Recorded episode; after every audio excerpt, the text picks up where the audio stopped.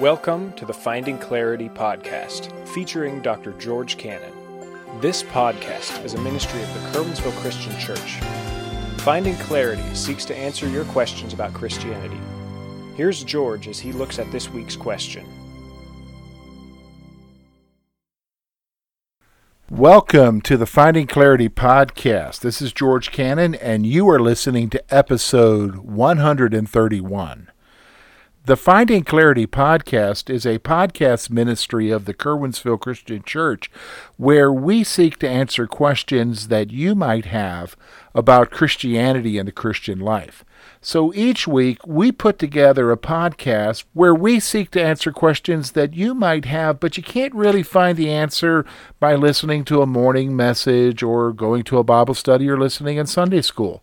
So we try to answer those questions here on the podcast as a service to our church. So today we're going to talk about an issue that is very real in the lives of believers, especially those who have gone astray. Those who have, well, we used to use the term backsliding. Those who have backslid, who have gone back into sin, but now they are convicted, they want to change, they want to return to the Lord, and they're asking how do they do that. So here's what we're going to look at today. We're going to look at the question, what does it mean to rededicate your life to Christ? What does it mean to rededicate your life to Christ? And we're going to do this really with two simple questions to answer the question. We're going to look at why. Why do we need to do that? And then we're going to look at how. How can we do that? How can we rededicate our lives back to Christ? So let's look at how. And I've got five points I want to make here. Here's the first one. First of all, it's common for a believer to get off track in the relationship with Christ. Let me just go ahead and say that. So here you are, maybe you've fallen back into sin and you feel like you're the only one in all of history that has done that. And you are feeling isolated. You feel like you've done something nobody else has done before. And I just want to make the point that this is not something unique, it's actually very common because you and I are involved in a battle we are battling our flesh, which has been trained in sin. So it's very common for somebody to fall back into sin. Now the issue is is you don't want to remain there. You want to get up and go back and follow the Lord where you are supposed to be. So I just want to make you aware that you are not strange, you're not weird, you're not something that is abnormal well, it is abnormal to be falling into sin as a believer, but you don't have to stay there. You have a chance to move on. And so it's common for a believer to get off track in their relationship with Christ. And this usually, here's my second point, this usually results in the believer falling back into a lifestyle of sin. This is usually what happens when you get off track in your relationship with Christ, you usually fall into sin. It becomes real. You become very much immersed in the world and in its culture. So then the third thing is is at some point they realize they need to get serious about their relationship with Christ. They need to get serious about their faith. They need to get serious about Jesus again. So with that, there is a decision to return to the Lord. There's a decision to return to the Lord.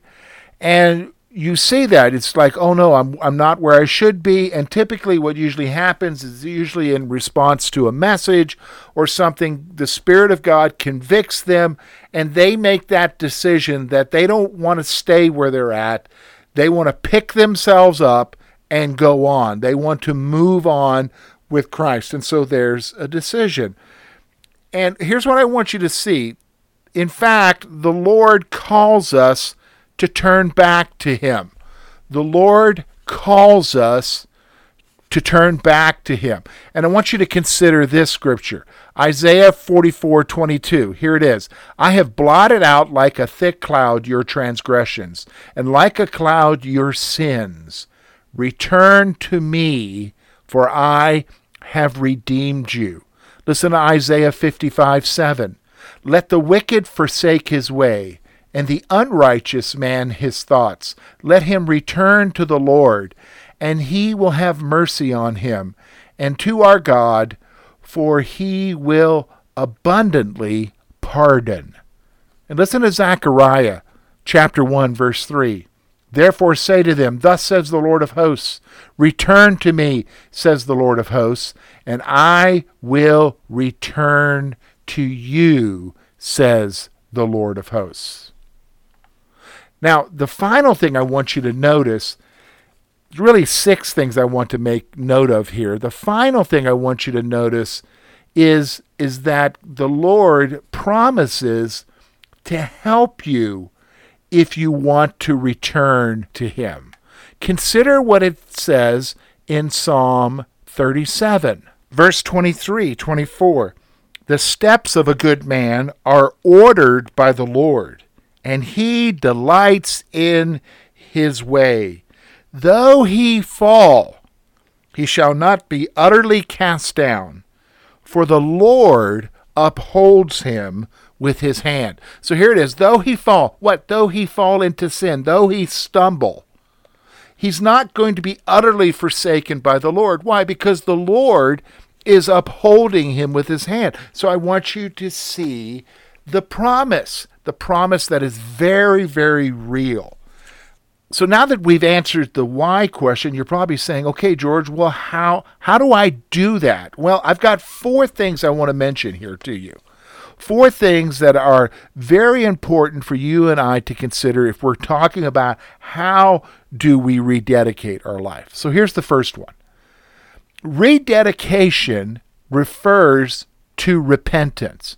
Rededication refers to repentance. So when we talk about rededication, if you were to look that up in the Bible, you're not going to find that. That's a modern concept. But what does it mean? Well, ultimately, what it's referring to is repentance. That's what the Bible calls us to. And with that, I want you to see three more things here. First of all, with repentance, there is a wholehearted commitment to follow Jesus.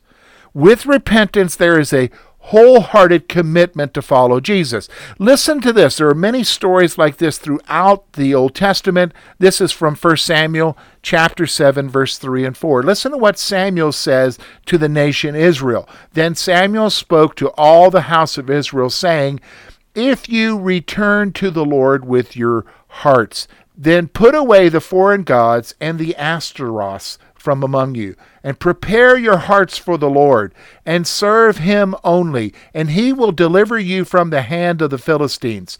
So the children of Israel put away the Baals and the Ashtaroths, and serve the Lord only. So when we talk about rededicating your life, we're talking about making a wholehearted commitment to follow the Lord again after being in sin. So what does that entail? Well, we see that from the story here.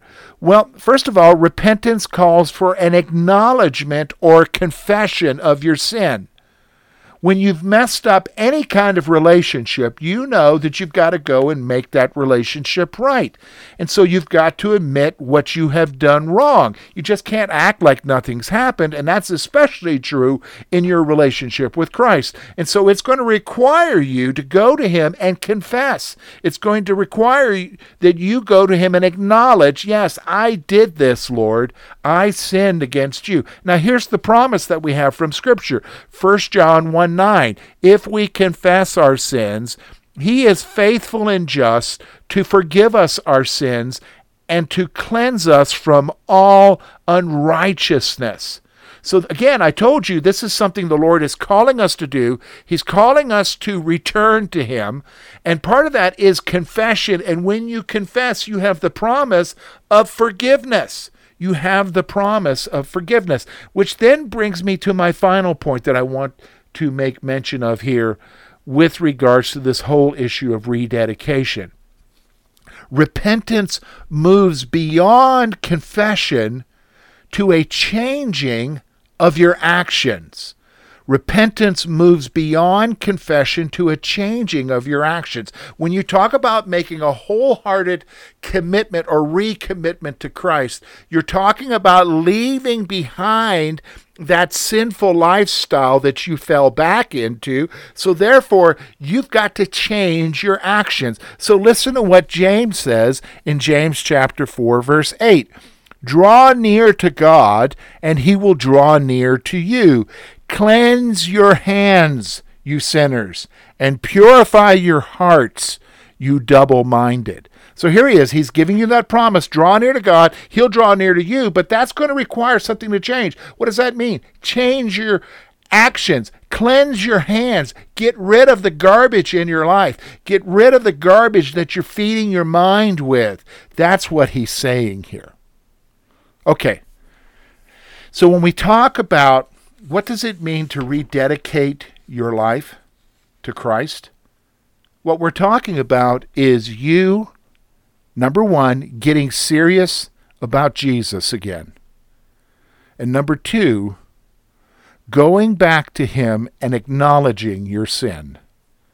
And number three, putting away the garbage in your life, the sinful attitudes, the actions, turning away from them, walking away from them, and making a wholehearted commitment that you are going to live for the Lord from this point on. That's what it means to rededicate your life to Christ.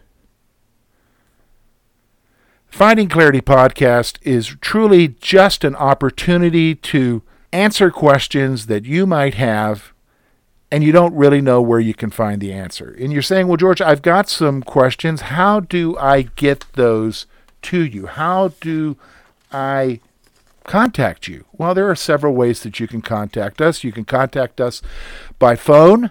Simply call 814 236 1622 and you can leave a message and say, Hey, George, here's my question, or you can talk to me directly. You can also contact us through our church webpage, curwensvillechristian.org. Simply go to the contact page. You'll see a form there, fill it out, submit your question, and we'll get it here and we'll see about answering it on the podcast. Or you can go on Facebook to facebook.com slash finding clarity podcast. We encourage you to like the page and follow the page so you can keep up with what's happening on the podcast. But through the page, you can direct message us or write on the wall. We'll see your question and we'll see about answering it here on the podcast. Next week, we're going to look at another question with regards to the Christian life and your relationship with Jesus Christ. And we're going to answer a question about power and God's power in your life. So here's the question How can we rely on the power of God. How can we rely on the power of God?